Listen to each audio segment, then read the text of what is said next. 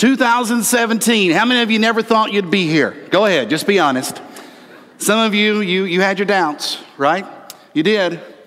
Hey, how many of you wondered if this church would be here in 2017?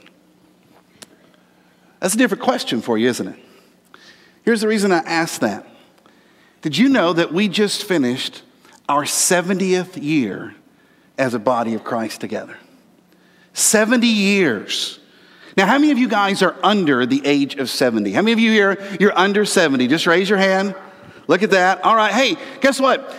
There, this church has been serving, this church has been worshiping, this church has been teaching, this church has been caring for this community longer than the majority of you have even been alive.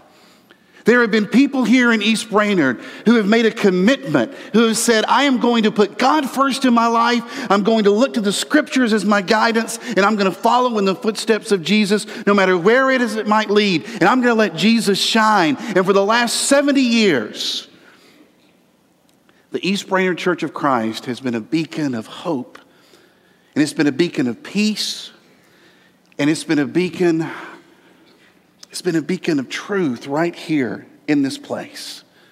And man, it's great to be a part of. Now, let, let, me, I saw all the hands that went up that said you were under 70. Anybody here that was here in 1946? Anybody here that was here in 1946? Look, everybody's looking around. I know everybody's looking for Richard. I know that's who you're looking for.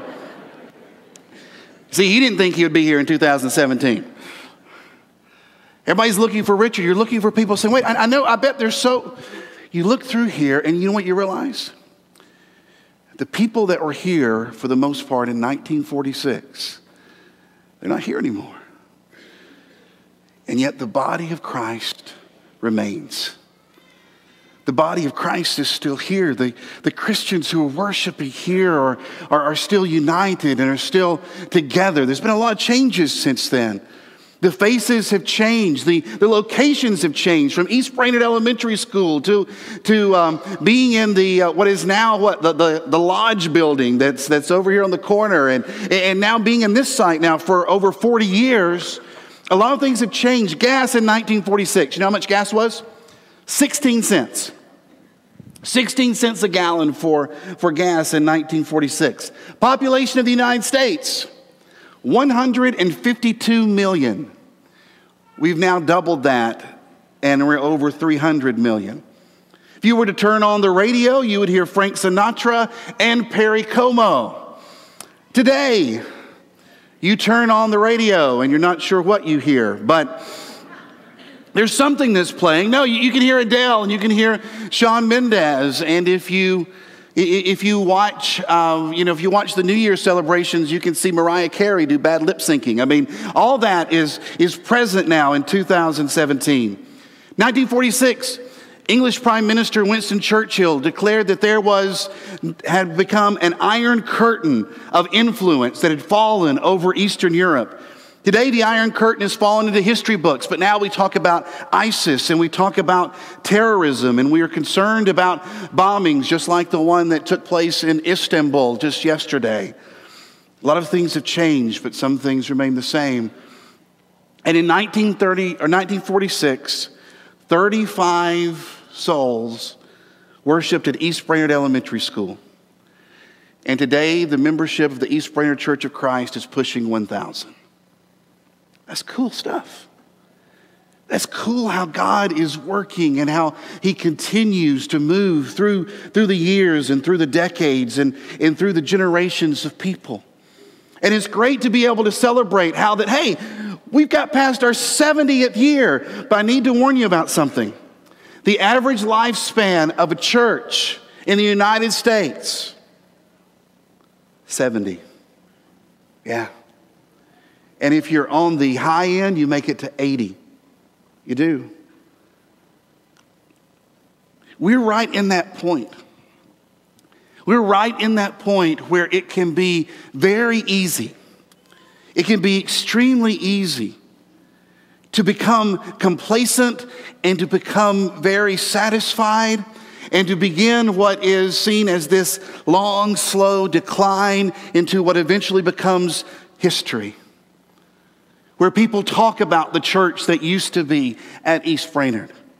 It's a cycle that so many congregations go through, and, and many of you have been in places where there has been great ministry and there has been huge success, and great things have been done in the kingdom. And you've been a part of different congregations through the years that now those congregations are no more. Those places of worship are now used for, for other venues. 70 years is a long time. But I don't think 70 is enough. I don't think 70 years has been enough to accomplish God's goal for the East Brainerd Church of Christ right here in this community. And the reason that I say that is because when you look at the average and we say it's 70 to 80 years, normally by the time a congregation gets to the age that we are at 70, that decline has already begun. You can't talk about how your membership is approaching 1,000. You talk about how that we're trying to maintain the 200. How that we're trying to just hold things together. You don't hear churches talking about needing people to come on Tuesday morning at 9 p.m. in order to unpack boxes of food so that we can pack 3,000 bags to send out to students across this area. That's not what's on the minds of congregations when they hit 70, because usually at 70, it's in retirement mode. And it's just time to lay back and it's time to take it easy. But I don't think God is finished with what He wants to do with this group of people here and in this year. And so as we look forward to 2017, I just want to I want to share with you just a couple of things from scripture this morning that I think backs up some of the feelings that I that I have. See, it's my job to motivate you. All right? I get paid to brag on God. That's my job. I get paid to brag on God, and through that bragging, I hope that it motivates you in the life that, that you live and the discipleship that you, that you end up walking. Uh, over 50 years ago, when the Dallas Cowboys uh, had their first football season, Tom Landry was a beginning football coach, and it was a terrible year. In fact, the Cowboys lost every single game that year. But late in the season, there was one particular game where the Cowboys just came running out of the locker room and they were filled with enthusiasm. And I mean, they raced each other to the sidelines. And a reporter caught up with Coach Landry as he was coming out of the tunnel. He said, Coach, how in the midst of, of such an agonizing season can you still manage to motivate your players to come out and play with such enthusiasm? He said, It's easy. I told him that the last 11 to the bench had to start. Now, whatever it takes, all right, whatever it takes to get you motivated, whatever it takes to get you out there, that's what we're going, that's what we're going to do. God's people, the Israelites, came to a, a pivotal moment in their history. They came to the land of promise, and you might remember that there were certain individuals who were chosen to go in and, quote, spy out the land. They were to go in, you can read about it in Numbers chapters 13 and 14 and, and on into chapter 15. And they were to go and look at this land that God had promised for his people. They were to be the first descendants of Abraham in over 400 years to step foot in the land of promise. And so they go, and then they come back. And if you haven't heard the story before, I want to remind you of, of what was said. This is Numbers chapter 13, beginning in verse 25. After exploring the land for 40 days, the men returned to Moses, Aaron, and the whole company of Israel at Kadesh in the wilderness of Paran. They reported to the whole community what they had seen and showed them the fruit that they had taken from the land. This was the report to Moses. We entered the land you sent us to explore, and it is indeed a bountiful country, a land flowing with milk and honey. Here is the kind of fruit that it produces. But the people living there are powerful, and their towns are large and fortified. We even saw giants there. Now, understand what they went and told the people. They basically went and told the people exactly what God had told them before they ever left Egypt. Before they left Egypt, God told the Israelites, I'm going to take you to a land and it is going to be plentiful and it is going to be overflowing and oh, yeah, it's going to be occupied. And so they come back with this report. Guess what? The land is plentiful, the land is overflowing, and the land is occupied. Now, you would expect then that what would happen is that everyone would begin to praise God because of what He said months before, and now it's coming true, and they realize we can trust this God who rescued us from Egypt. That's what you would think. Well, one at least spoke up and said something sort of like that. Verse 30 Caleb quieted the people and as they stood before Moses, he said, Let's go at once and take the land. We can certainly conquer it. All he's doing is echoing what God has already told them. He's saying, Listen, I'm giving you the land. But here's what happened the spies went into Canaan not to, not to scout out the land, they went to see if they could take the land. They didn't go to scout out and to find out exactly if God's promises were true. They went to find out if perhaps they could, on their own merit, in their own strength, be able to take over the land that had already been promised to them. And so they came back and, and said, We can't go up against them because they are stronger than we are. And so they spread a bad report about the land amongst the Israelites. The land we traveled through and explored will devour anyone who goes to live there. All the people we saw were huge. We even saw giants, and next to them, we were like grasshoppers in their eyes. Now, how did they know? Did they ask them? Did they go and say, Excuse me, do we look like grasshoppers? No, that's not what they did. But here's what happens when you do not go through life with a godly vision, when you don't see things from God's perspective, your own personal vision will amplify whatever it is that you're determined to find.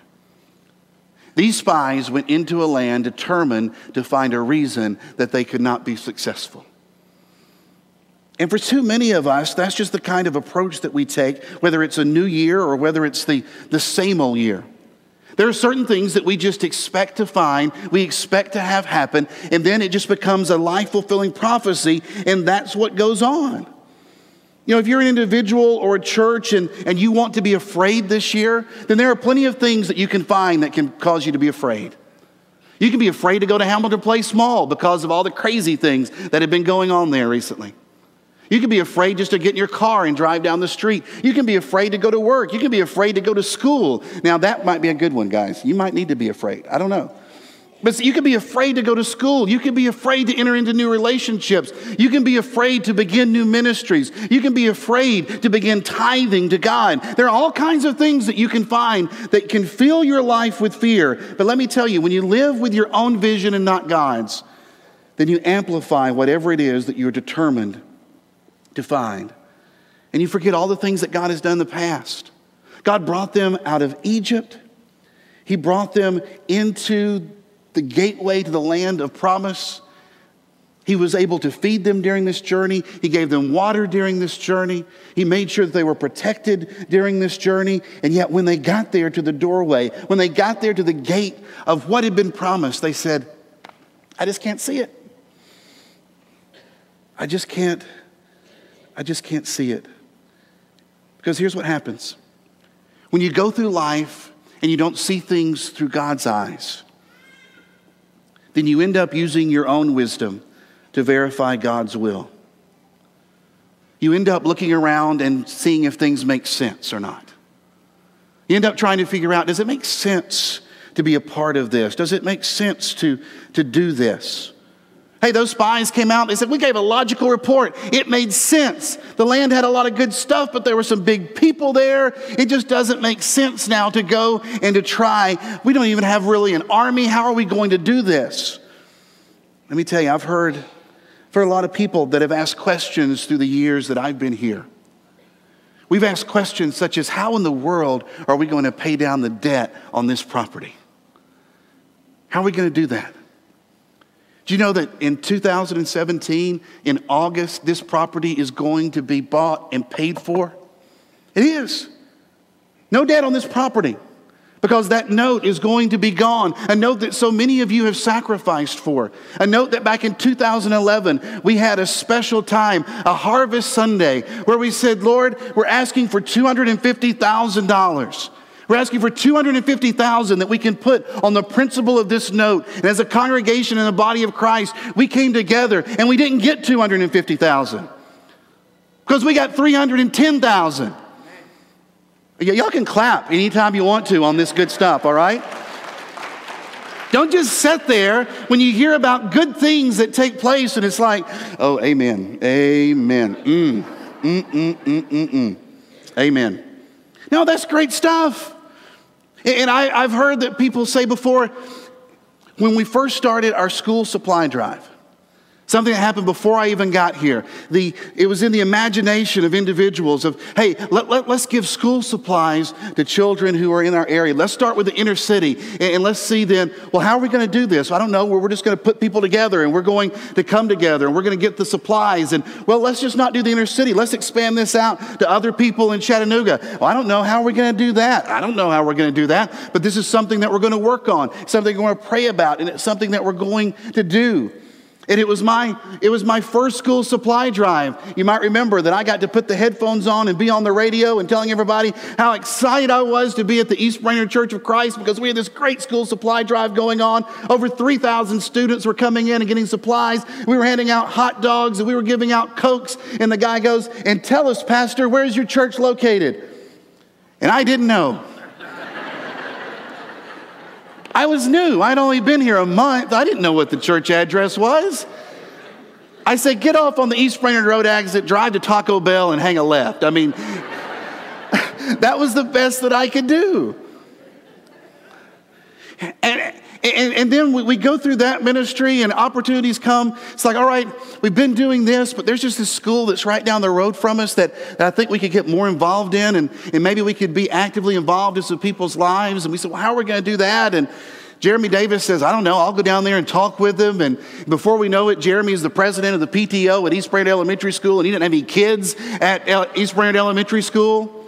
And we're hosting for them back to school parties so that the, the, the the kids can have a great time with their parents, and the teachers can have opportunities uh, to mingle. And, and, you go from that to the, the snack pack ministry we talked about that we're involved in right now. And it starts out with just like 200 snack packs, and now we got 3,000, and we're trying to feed 1,000 children each and every month, all right? And yet there's still 7,000 students, perhaps even getting close to 8,000, that are in need of having this ministry. And we look and we say, how are we going to do that? Here's the thing, guys we can how to the will of God to death. And we can ask question after question and go, I just don't see it and I don't know how. But when God brings something and lays it at your doorstep, and I think about all of our brothers and sisters from Brainerd who have been with us now for two years. And at Brainerd was a congregation that birthed us 70 years ago. And yet, that cycle that we talked about, it happened and it occurred. And, so we opened up our arms and said, anybody from Brainerd that wants to come, come and join with us. And we have English speakers and we have Spanish speakers. And when that opportunity came and was laid at our doorstep, guess what we said? How are we going to do this? How are we going to do this? But we had, we had leaders who said, you know what? We don't know how, but we know that God will. And we said to our brothers and sisters at Brainerd, come and be a part and let's serve God together. When we use man's vision, then we will use our own wisdom to try to verify God's will, and it's just not going to work. And there are things that are going to come up in 2017, and we're going to be asking, how are we going to do that?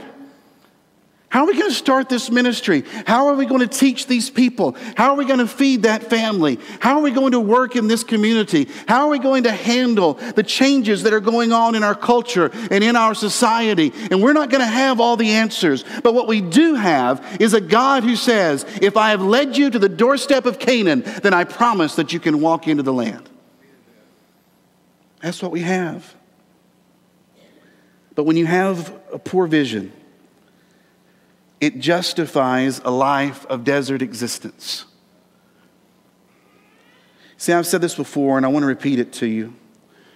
I think there are too many Christians and there are too many churches who are attempting nothing and accomplishing nothing and doing nothing and calling it normal.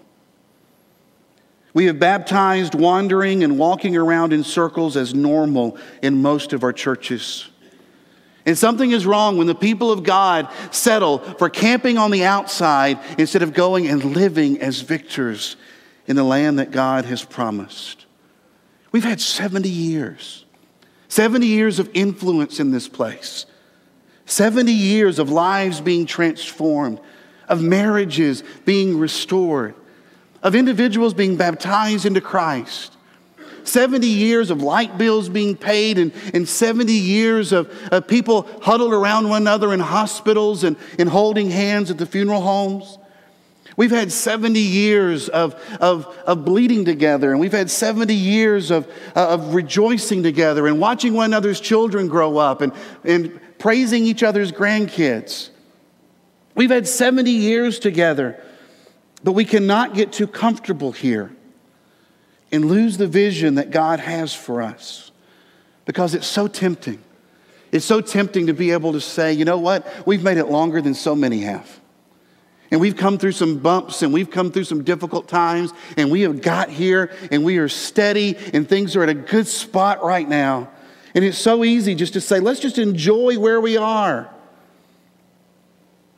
But God called us out of Egypt in order to bring us to Canaan. And we're supposed to be conquerors. And we're supposed to be asking, what's the next ministry that we can add? Who's the next individual that we can study with? Who's the next family that we can love? Who's the next outcast that we can welcome in? Where's the next coat that we can give? What is the next thing that God has planned for us? We never thought that we would be in Peru with Jeremy and Whitney Davis and the girls. And you think, what good is a family of four and a couple of their friends going to do in this country that's so vast, in a city that's so large? And yet, there they're going to be becoming a part of the local community, living and working in that place, intent on sharing the message of Jesus. And from our own understanding and from our own sense, it just doesn't make a lot of sense. But they're not afraid of giants. They have vision. And they truly see that God has called them to be here in this place, in this time. And that's why, that's why it's so exciting for me to know them. And last week, as we were talking to them and singing with them and being able to, um, to share in a worship together with Jordan and Jeff as they were here before they left to go back to Dominican, you think about all these different ministries that we're a part of, not just here, but across the globe, and those people inspire me. Those people who say, you know what, I, am not going to stay where it's easy, and I'm not going to stay where it's comfortable, and I'm not going to stay where I know the language, and I'm not going to stay where everything makes sense. Instead, I'm going to go where the leading of God is calling me. Bring on the giants. See, I have the opportunity week after week to talk with you and attempt to motivate you to visualize a God who has called us to something greater. And the motivation is critical. See, I'm determined to motivate us as a church to charge into the next chapter of our history. I want us to be able to conquer another 70 years together because I believe that God's people still have a land to take. I believe that we were saved not to stay safe, but we were saved to be sent. And our mission is to go forward and compel others to be followers of Jesus because one day our history is going to be written. And what are people going to say about this generation?